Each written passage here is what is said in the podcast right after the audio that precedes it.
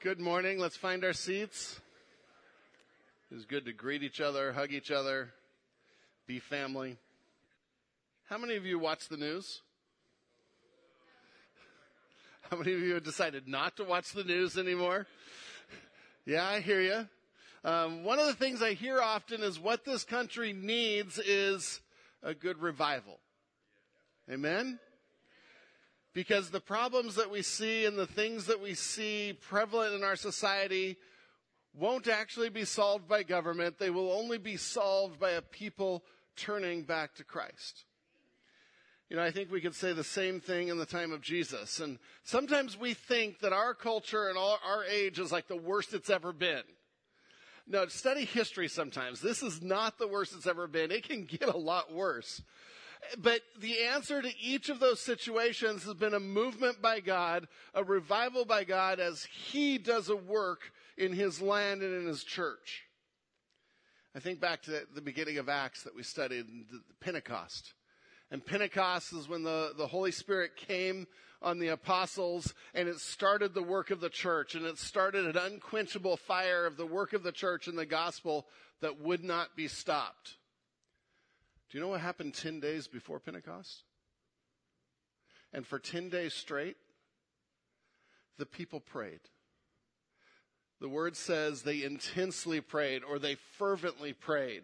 And they were, they, they didn't know what else to do. They didn't know what God was doing. They were waiting on God and the people prayed.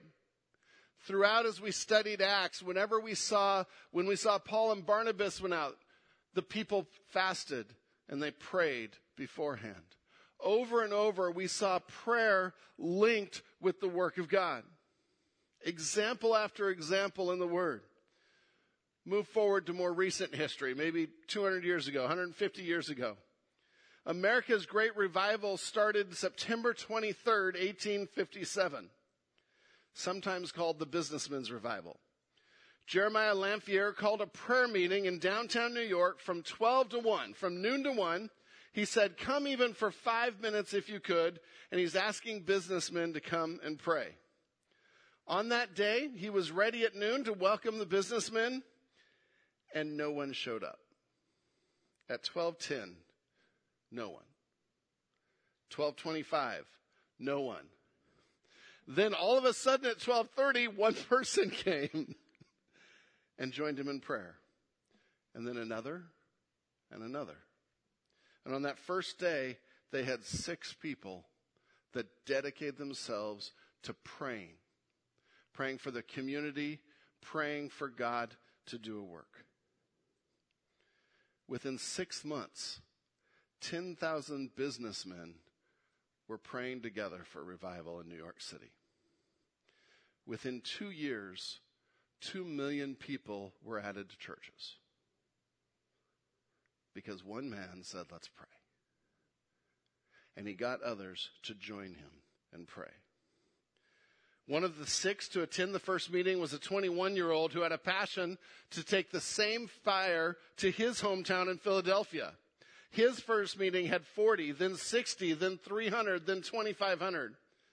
Then he had to get a tent to accommodate the incoming crowds. In just four months, over 150,000 people had prayed in that tent. This revival started just weeks before a great stock market crash and financial disaster. It started just weeks after the horrible decision not to allow African Americans to become citizens. It started just a couple of years before the Civil War started to rectify that and to abolish slavery in America. Did prayer have something to do with it? I would argue it did. Because prayer always accompanies the work of God. God knew what was needed prayer. One author studying this said, The revival didn't give us the prayer meeting, the prayer meeting gave us the revival. Amen? It's okay to say amen at the work of God. It's okay to realize how many people came to church because people prayed, that came to know the Lord, that came to the gospel. It would have been easy to, to criticize this. It would have been easy to point out everything that was done wrong. And probably some people were there for the spectacle. It would have been easy to criticize different beliefs, but those would have served to quench the spirit. God was at work. One other businessman traveling all the way from Omaha to Boston, which I guess is a long way. Haven't been there. He reported that he found a continuous prayer meeting for 2,000 miles. Because what happened is that prayer spread from church to church to church. And for 2,000 miles, every city he went to had a church that was praying. Amen? Move forward just a few years. The same pattern is found in Ulster, Ireland. James um, McQuilkin, we'll try that, and three others begin to meet in a schoolhouse every week for prayer and Bible study. They kept themselves warm with armfuls of peat gathered on the way every Friday evening. While peat warmed their bodies, the Spirit kindled the fire in their hearts. By the end of 1858, the participants at the prayer meeting had grown to 50. Intercession without distraction to other subjects was made for an outpouring of the Holy Spirit on themselves and on the country. Their prayers and possibly many more were wonderfully answered the next year when an estimated 100,000 people were added to the churches in Ulster. Now, lest we think that numbers are what matters here, their prayer meeting grew to 50. And 50 people praying were part of God's work to add 100,000 people to the church. Village, don't underestimate the power of prayer. Don't underestimate how God chooses to use prayer in the formation of his people, in the formation of his church. 1905, G. Campbell Morgan was talking about the Welsh revival, and he was on the scene during that in England. And he, he said this, and he, he wrote this, and this is in his words. Let us look at the Welsh revival more generally. Let me speak of some of the incidental peculiarities of the revival as I saw it and gathered information concerning it on the ground. In connection with the awakening, there is no preaching, no order, no hymn books, no choirs, no organs, no collection, and finally, no advertising. Whence has it come? All over Wales, I am giving you roughly the result of questioning 50 or more people at random in the week. A praying remnant has been agonizing before God about the state of the beloved land, and it is through prayer that the answer of fire has come. What effect is this work producing upon men? He goes on. First of all, it is turning Christians everywhere into evangelists. Amen. There is nothing more remarkable about it than that, I think. People you never expected to see doing this kind of thing are becoming personal workers. The revival is characterized by the most remarkable confession of sin, confessions that must be costly. I heard some of them, he goes on to write, men rising who had been members of the church and officers of the church, confessing hidden sin in their hearts, impurity committed and condoned, and seeking prayer for its putting away. And in his interviews, he said the, the revival, the Welsh revival, was because of prayer. Was because of prayer. We can go on and on and on, and hopefully as, as we start this series on prayer, these are stirring in us a passion for prayer and a passion to say, what might God do if we were a praying church? And at the same time, trying to say, okay, what gets in the way of me praying? What makes it hard to pray? How can we develop better skills for prayer together? A few other people, A.W. Tozer speaks of diligence in prayer as a condition for revival. And he said, among revival minded Christians, I have heard the saying, revivals are born after midnight. That doesn't mean they're born from late night infomercials. He is saying that a serious mind and a determined heart to pray all night or when there was no longer convenient to pray, that's what made the difference. Martin Luther said, I have so much business I cannot get on without spending three hours daily in prayer. And the busier he got, the more time he dedicated to prayer because he needed it. John Wesley spent two hours daily in prayer and he said, God does nothing but in answer to prayer. God does nothing but in answer to prayer. When asked the secret of his spiritual power, Charles Spurgeon said, knee work, knee work, knee work.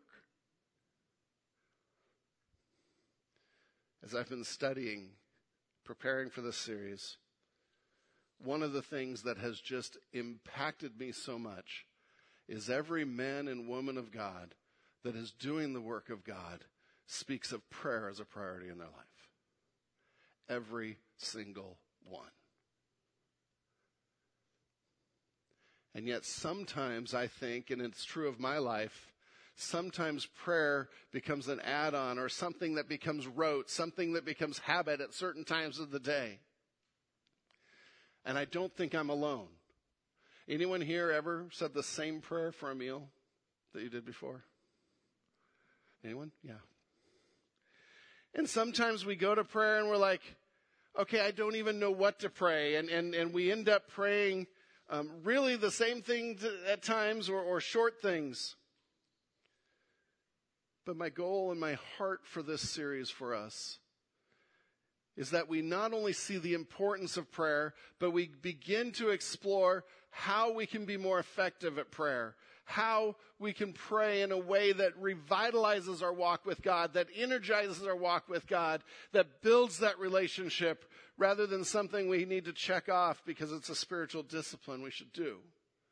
And I'm not saying it's bad to do that because there are times you're not going to feel like praying. There's times I don't feel like praying and we do it out of obedience.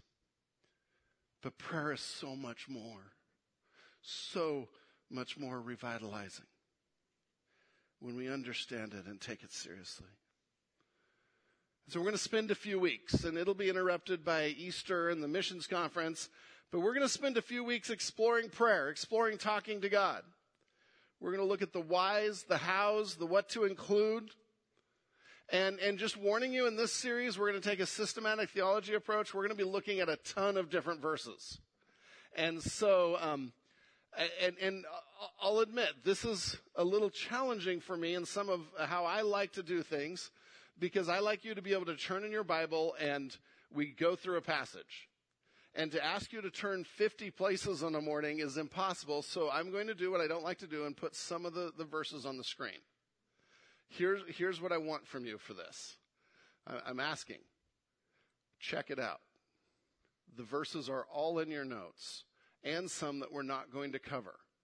And my goal is that there is personal study throughout the week every verse on the screen, check out in, in the Word. But we just can't look up that many verses on any given Sunday morning. And so um, that's a little bit of, of how we're going to do this. Um, hopefully, along the way, we don't just gain an understanding of prayer or a head knowledge of prayer, but we gain tools to pray better. One of the things that you'll discover, and you probably already know with prayer, is this is a huge topic. It is simple on one hand and a huge topic on another. And so we're just going to hit highlights and hopefully just tempt you with appetizers a little bit to do a lot of deeper study and a lot of further study. As you read the word, man, almost every story is infused with prayer somehow. In fact, prayer is an assumption of the word, not an add-on. As we look through what people are doing, the, the, there are thousands of verses that we could go to on prayer. We're not going to hit them all. But I hope you hit a lot more than we do on Sunday morning. So there's going to be room to explore. There's going to be room for study. And there will be a richness and a joy if you do that study. And not just take 45 minutes on a Sunday morning, but dig into God's word and chew on it and understand it. But then there will be even more of a joy if you work to try to put into practice some of the things that we're going to talk about prayer. Because in the end, we can study it Sunday morning, but if we don't try it, this is a waste of time. And so I challenge you, study more and put it into practice. So we're going to ask questions throughout this series. We're going to ask today, what is prayer? And why pray? My hunch is that's going to spill over into next week as well. We're going to ask um, how to pray. We're going to ask questions like, does God answer prayer? How does that work with a, an infinite, all-knowing God? we're going to also ask, you know, what should we include in prayer and try to give a whole lot of tools to give us some, um, some variety there. But I want to start with a question. I'm going to ask you the question, what is prayer? What is prayer? Thoughts? You can answer back. Communication with God. Good, okay?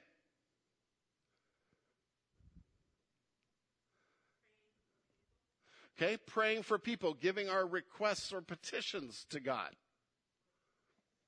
Was that? Worship. Amen.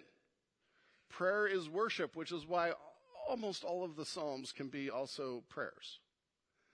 Um, because it's worship, it's talking to God. Now, what's interesting to me is this question, I suspected this, what is prayer, is a question that's a little harder to answer in a group because it does seem pretty straightforward. Prayer is communication with God. In, in its simplest form, it's talking with God. And, and as we think about prayer, that is okay to have that basic definition because that covers what prayer is to be. It speaks of relationship. Wayne Grudem, in his thick book on systematic theology, said, gave this definition of prayer and you expect several paragraphs from Wayne Grudem. Prayer is personal communication with God.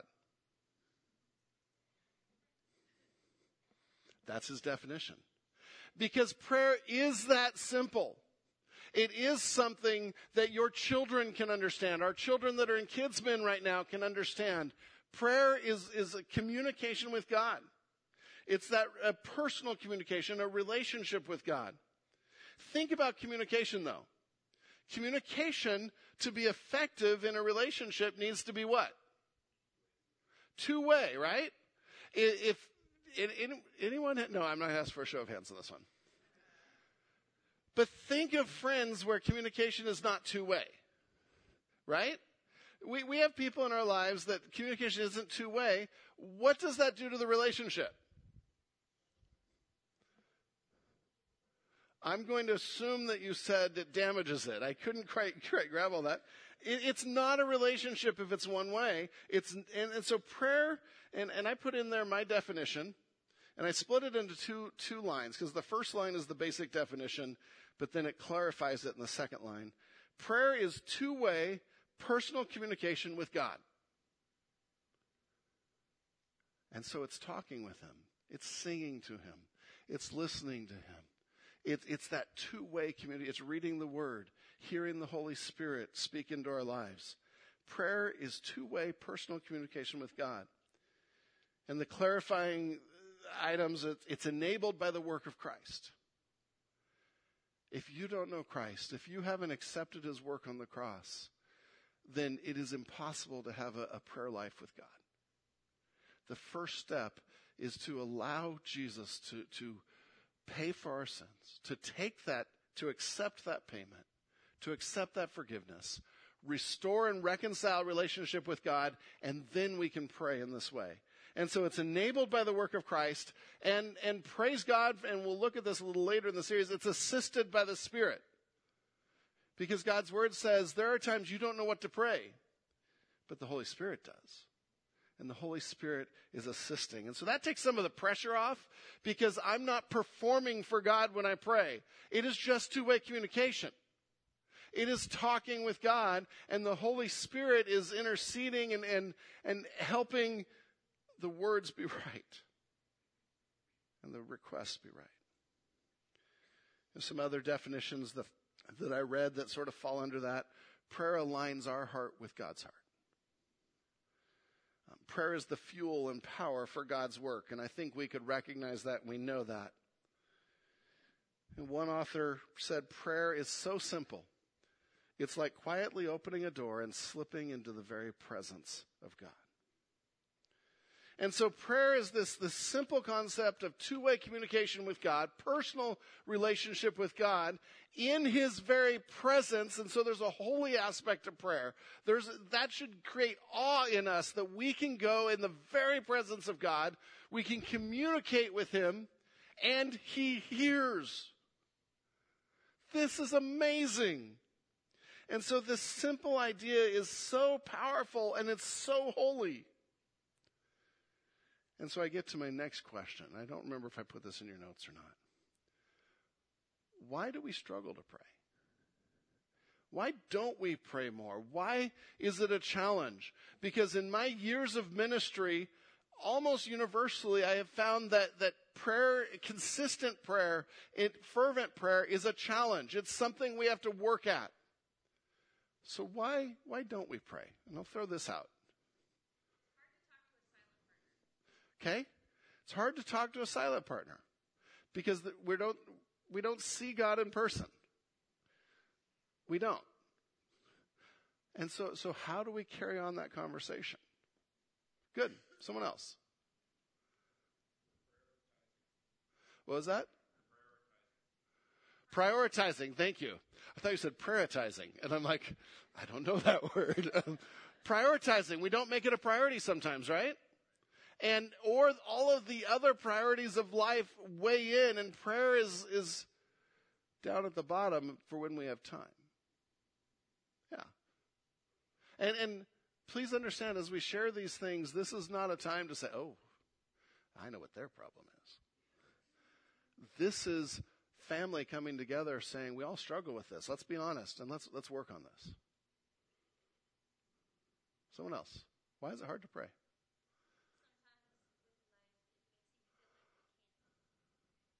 Okay? So we feel far from God, so we don't feel like we can open those lines of communication. Almost like in, in, a, in an interpersonal communication, when we know there's something between us and that other person, it's hard, hard to go talk to them. Yeah, thank you. Yeah. Sin interferes with prayer. It interferes with our desire to pray. We're going to find out one of the questions we're going to answer is um, when does God not answer prayer? And that will come up again in that question. And, and please understand, we're not answering all these questions today. we're going to get maybe to one today. Jack. Distractions.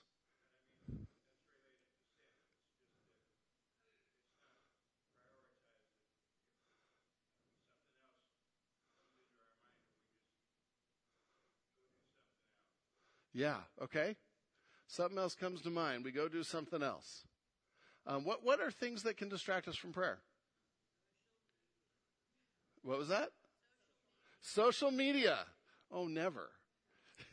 scroll, scroll, scroll, scroll, scroll, scroll. What was that? Video games can distract us from prayer, right? I just need to get to the same level. That's accomplishing something. How is prayer accomplishing something?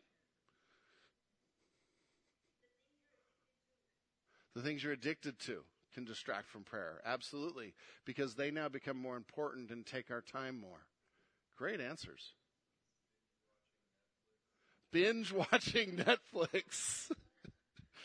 yeah. And there's something about these things that capture our attention more than prayer. And that's, uh, I, I, want to explore that a little bit in, in one of our future weeks. Why doesn't prayer capture our attention? There was some hands over here.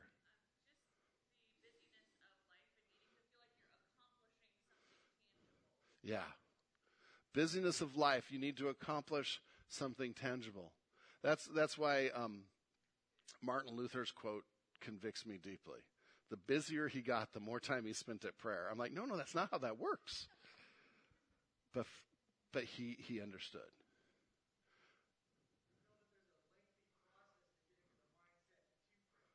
Okay? Uh, yeah, we feel like there's a lengthy process to get in the mindset to pray. And, and so I, I think that's really true. And sometimes not even knowing whether we have the right words to pray because sometimes we put it as much more than communication with God. And so we, we think we have to, to be in a certain state.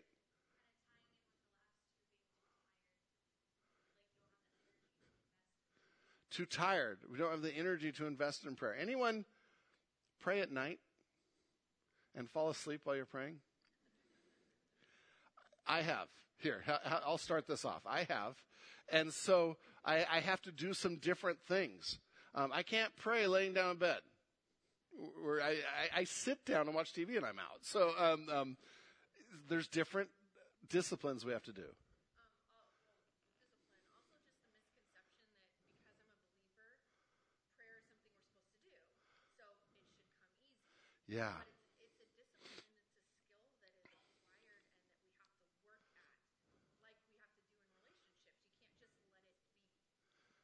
Yeah. Yeah. So give me a summary. Um, I, I try to summarize. It's a discipline and skill that needs to be acquired. It's not something that's going to. So it's a discipline and skill that needs to be acquired. It's not going to come easy. We have to work at it. In, in my notes and uh, even for today, we have to practice it, right? Prayer is something we practice and we get better at. And, and again, we think, oh, what do you mean I have to practice prayer? Do we ever have to practice communicating with each other? First time you meet someone, awkward or just, it's great? Usually it's awkward because we're like, what do we talk about? And the more you talk to them, the more background you have together, common things together, the easier it is to talk. One more. I thought I saw one more hand. Here we go. Unworthiness. I, I'm not worthy to pray, which goes to a little bit of Jessica's, a little bit to Jason's. Tim. Over there, we had one over here. Up here, yes. Unbelief. Yeah. If, if I don't, if I don't believe prayer actually does anything, am I going to spend an extra hour a day in prayer? No. If I don't believe in God, in Jesus and what He's done for me, that it doesn't make sense to pray. And so all these things are reason, um, reasons we don't pray. One of the things that when I asked my family this question that came up and, and is the first thing that Donald Whitney brings up in praying the Bible is sometimes prayer is boring. Right? Everyone's like, he could say that? um, are we ever bored in prayer? I, cause I agree with them. And some, and here's the thing, and I, I'm going to steal an example he uses.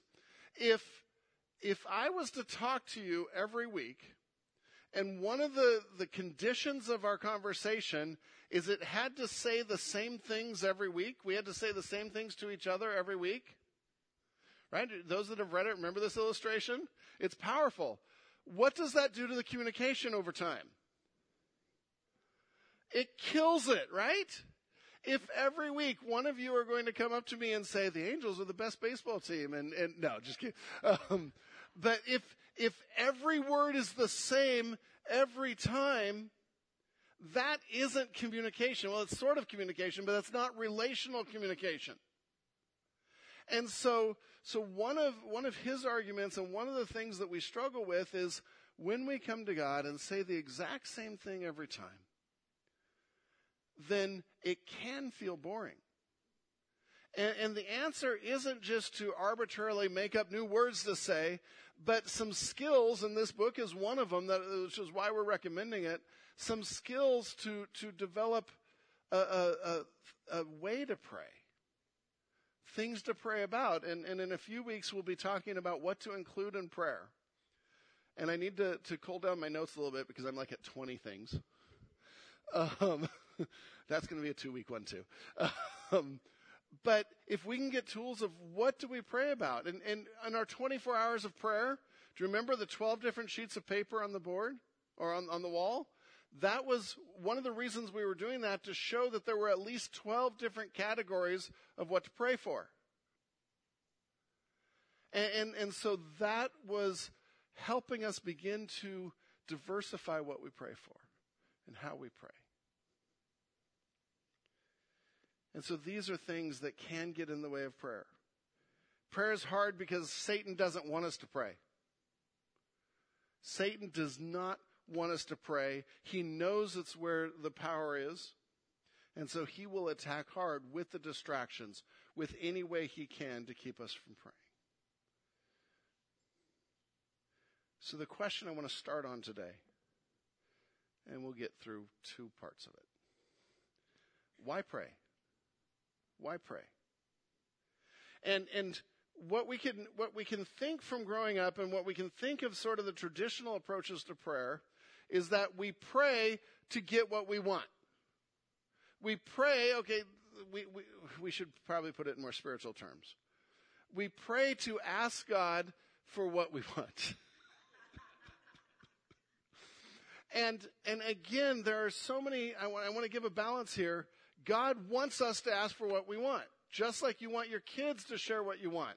But if that's the only communication, if the only time your kids came to you and said, I want this, I want this, I want this, then, then that hinders communication. But God wants to know what we want. More than that, He wants to know what's on our heart. He wants to know the pain. He wants to know the distress. He wants to know our needs. But He wants us to come to Him in humble relationship. Not assuming that prayer somehow we have our private genie.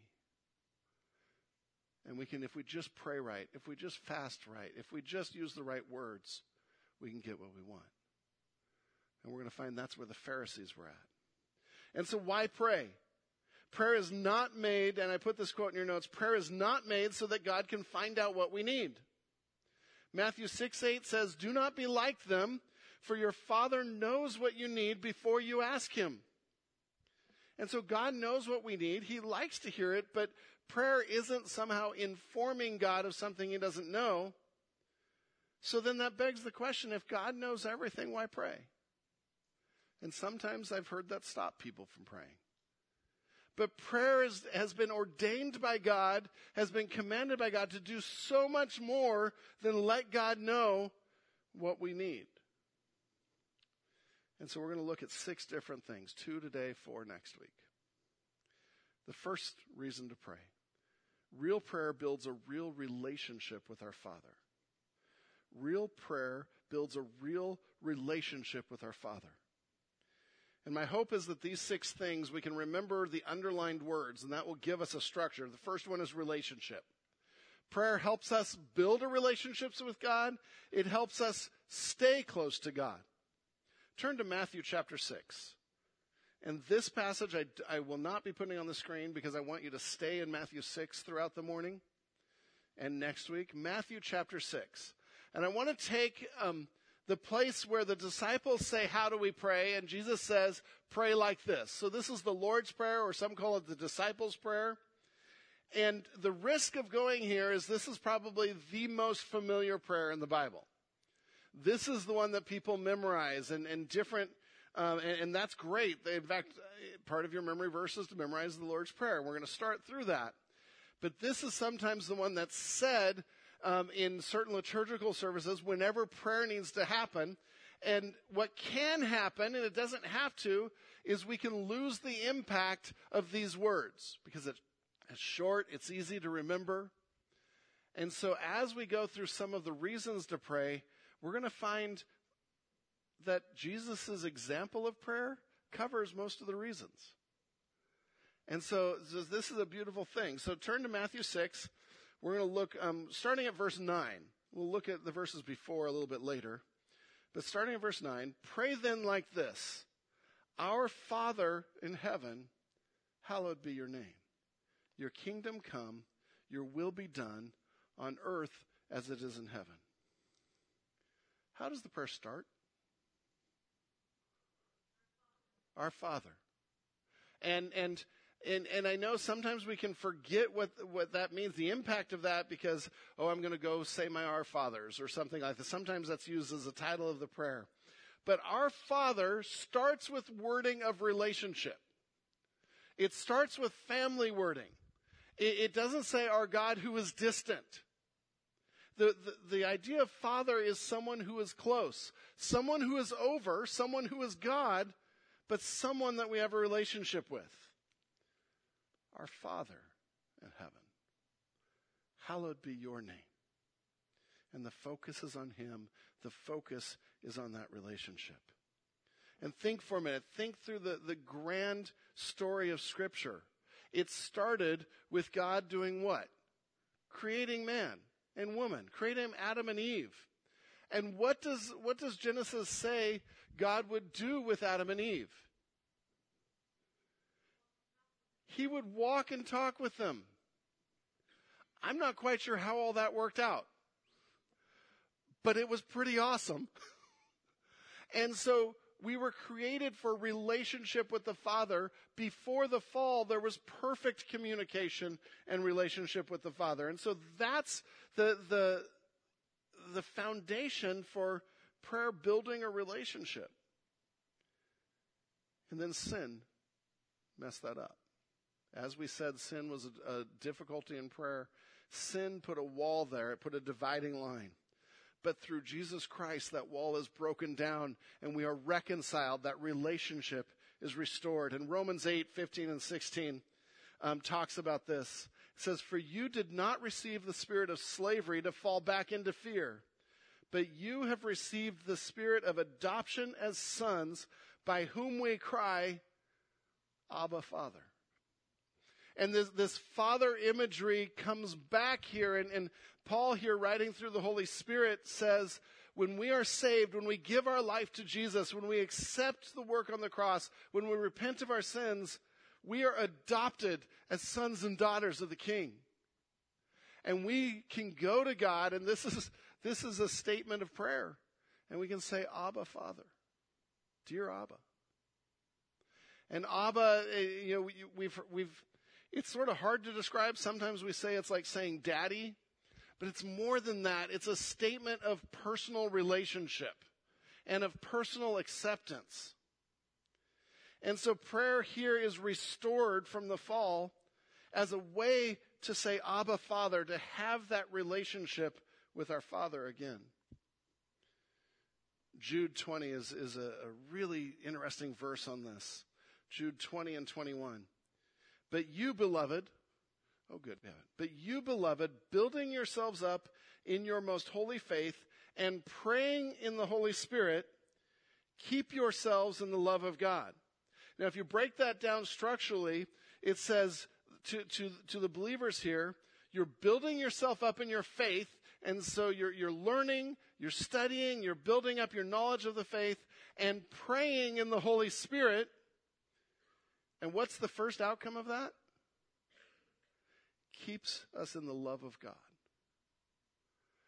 Prayer is designed by God to develop relationship, to build relationship, to keep us in relationship.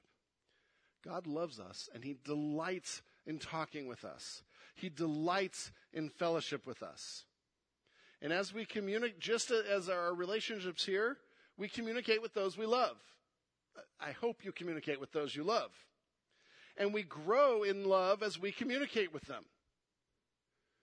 In the same way, when we love God, we want to talk to Him. We want to communicate with Him.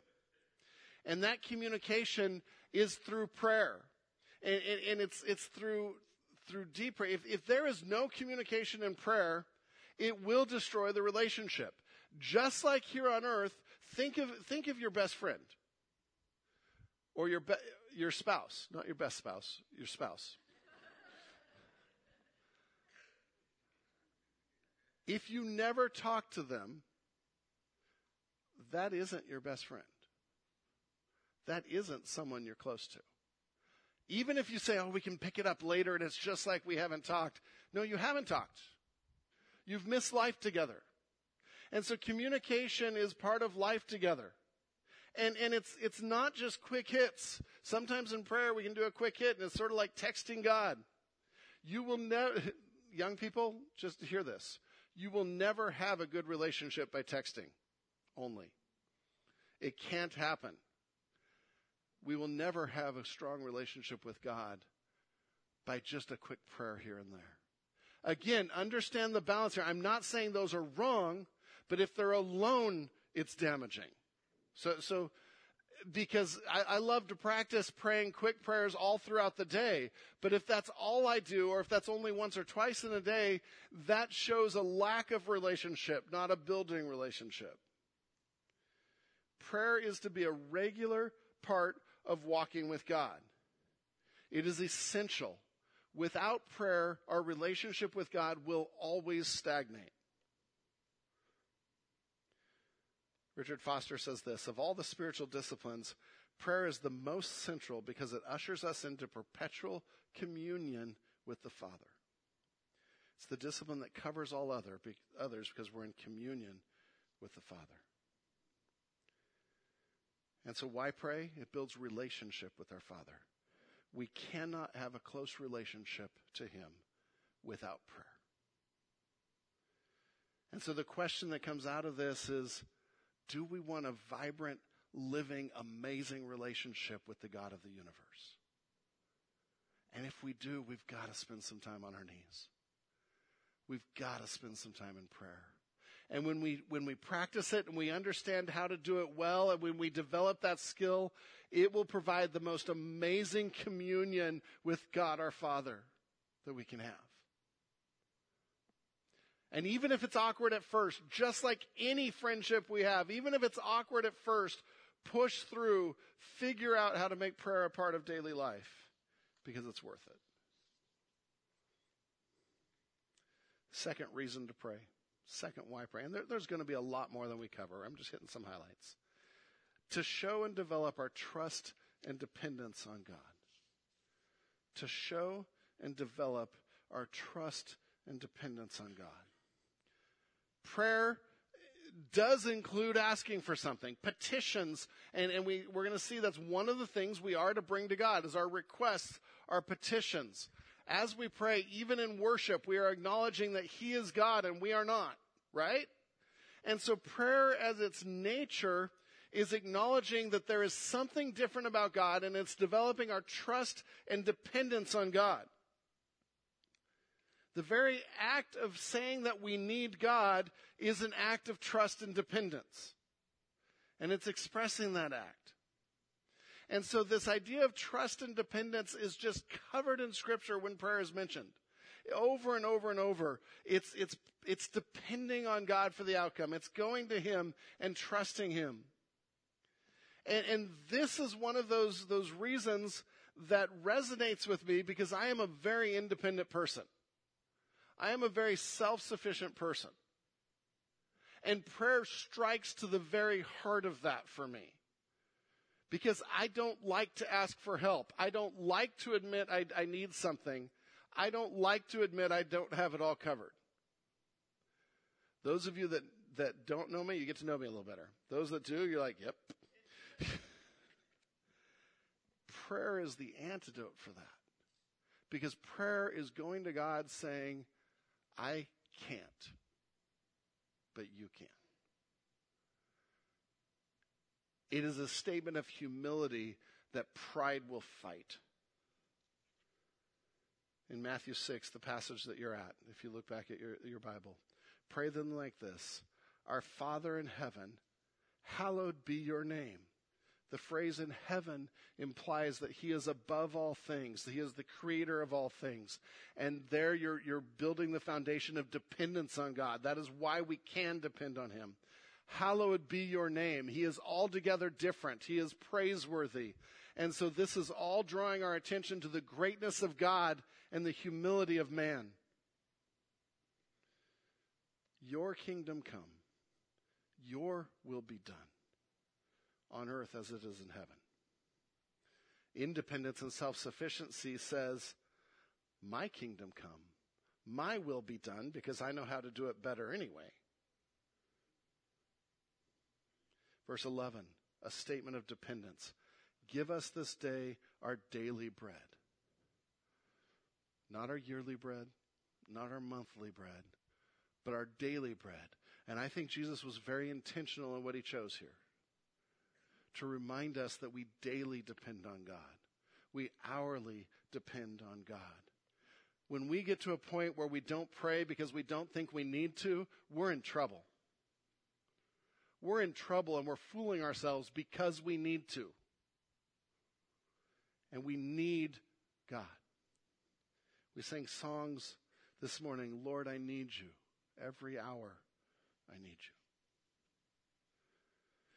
you. And so, right built into all of the beginning passage, all of the beginning phrases of the prayer is a trust and a dependence on God, a recognition that He is above and we are not, a recognition of our need and humbly coming to Him in relationship and trusting Him.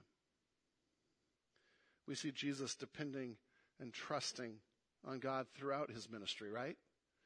In Luke 5, 15 and 16, as, as ministry started to, to blow up, as people are coming. And, and Jesus, Jesus was a man. He was fully God and fully man. So he got tired. And, and all this is happening in, in Luke 5, 15 and 16. But now, even more, the report about him went abroad, and great crowds gathered to hear him and to be healed of their infirmities. Verse 16 is a statement of dependence. But he would withdraw to desolate places and pray.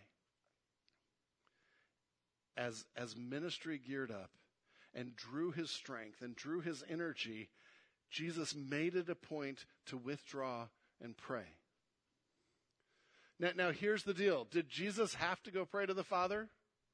No, he's also fully God.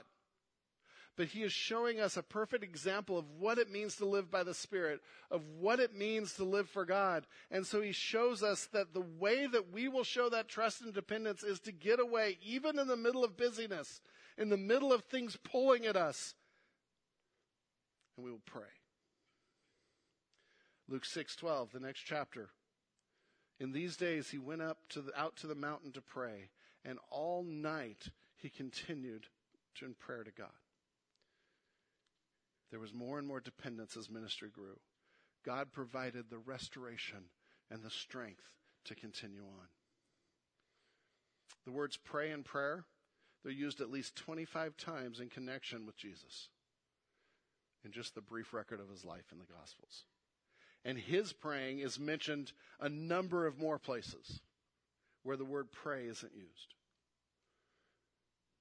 Think of Gethsemane, where he said, Not my will, but yours be done. A statement of ultimate trust and dependence, right? Lord, if it be your will, let this cup pass from me, but then in trust and dependence, not my will, but yours be done.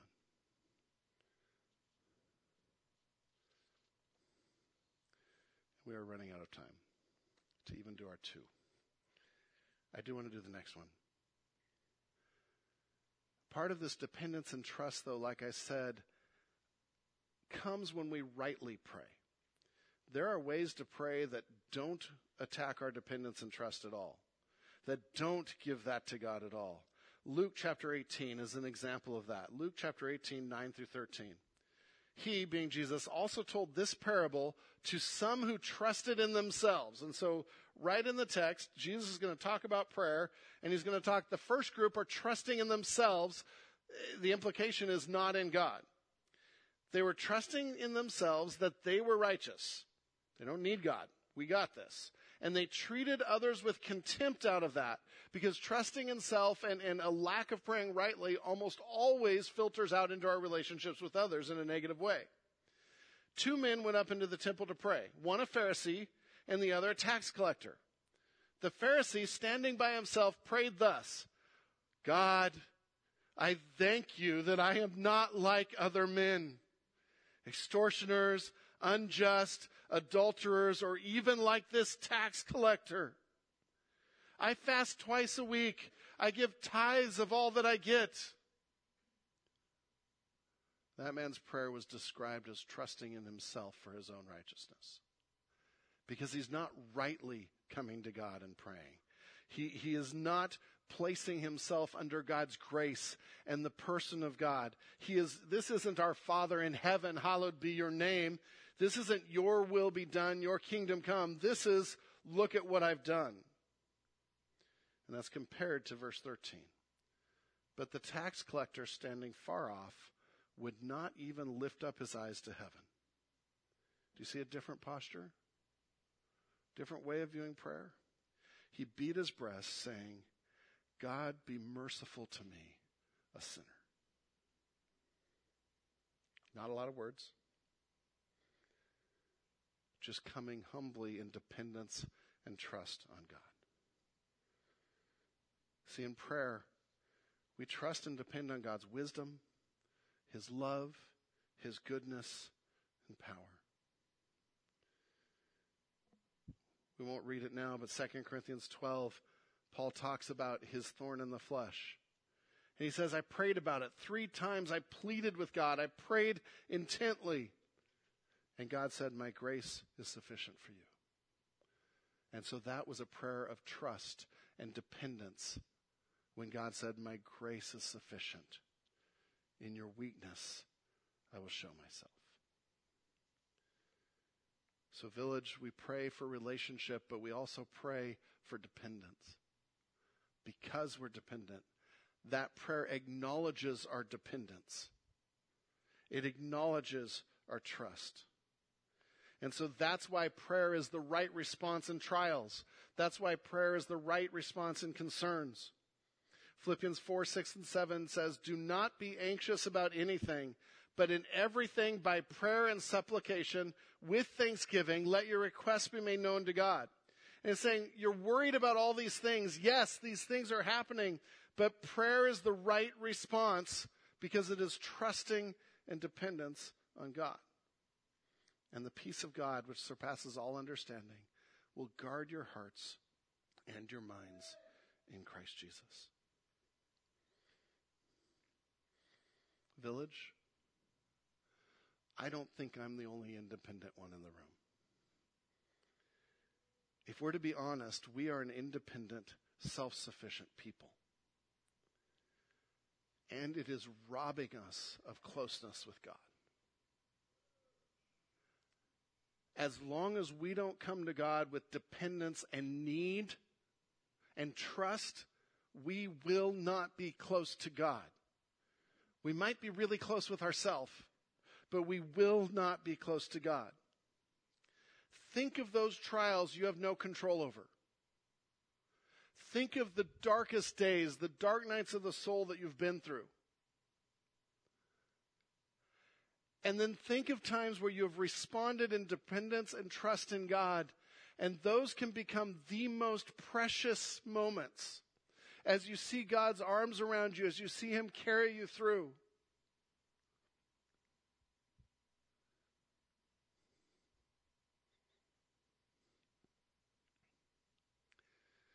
God places us in situations where we have to trust Him in prayer, where we have to depend on Him in prayer, because that is the refining fire that creates a relationship with God and creates an understanding of who He is.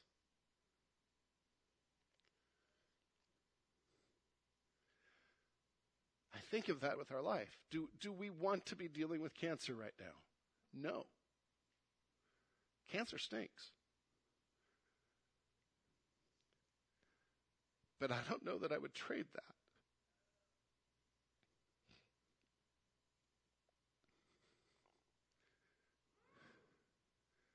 For what it requires in dependence and trust. And the beauty, the beauty of relationship that comes out of that.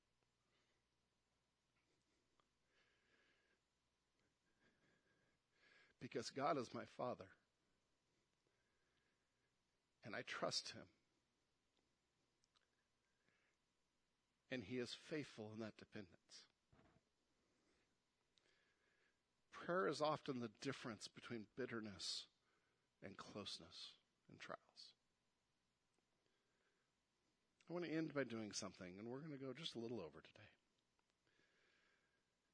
I want to put into practice something that praying the Bible talks about, and each week I want to respond in a way. And I want us to pray.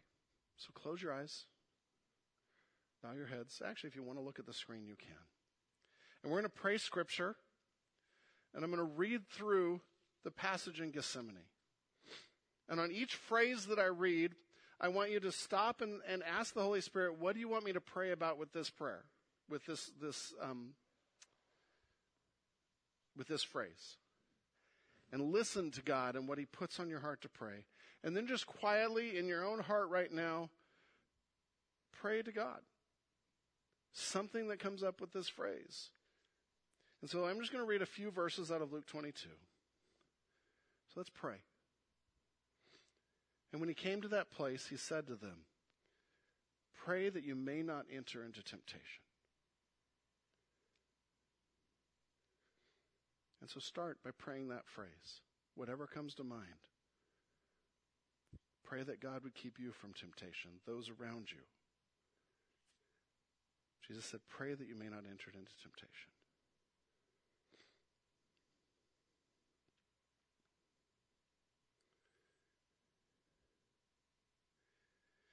And he withdrew from them about a stone's throw and knelt down and prayed, saying, Father, if you are willing, remove this cup from me.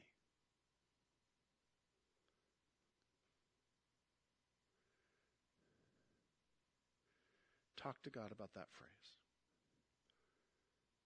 If you're willing, remove this cup from me.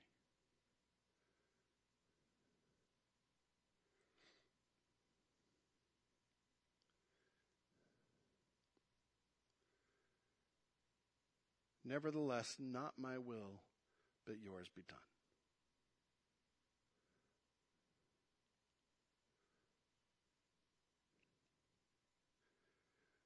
Pray that to God in whatever your situation is. Nevertheless, not my will, but yours be done.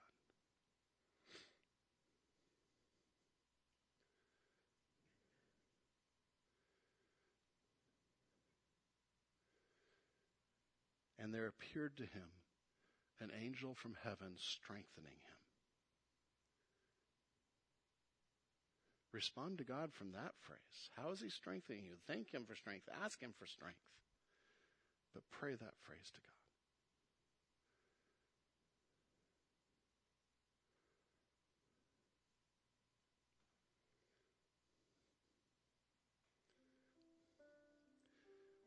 Lord God, may we see the value of prayer. May we see the value of dependence. Lord, and, and may you use prayer to crush our self sufficiency, to crush our pride, to crush the way we treat people sometimes, to crush those things that are not from you. Because, Lord, we know a lack of prayer elevates pride, it elevates self sufficiency, it elevates a critical spirit. But help our dependency on you to crush those things.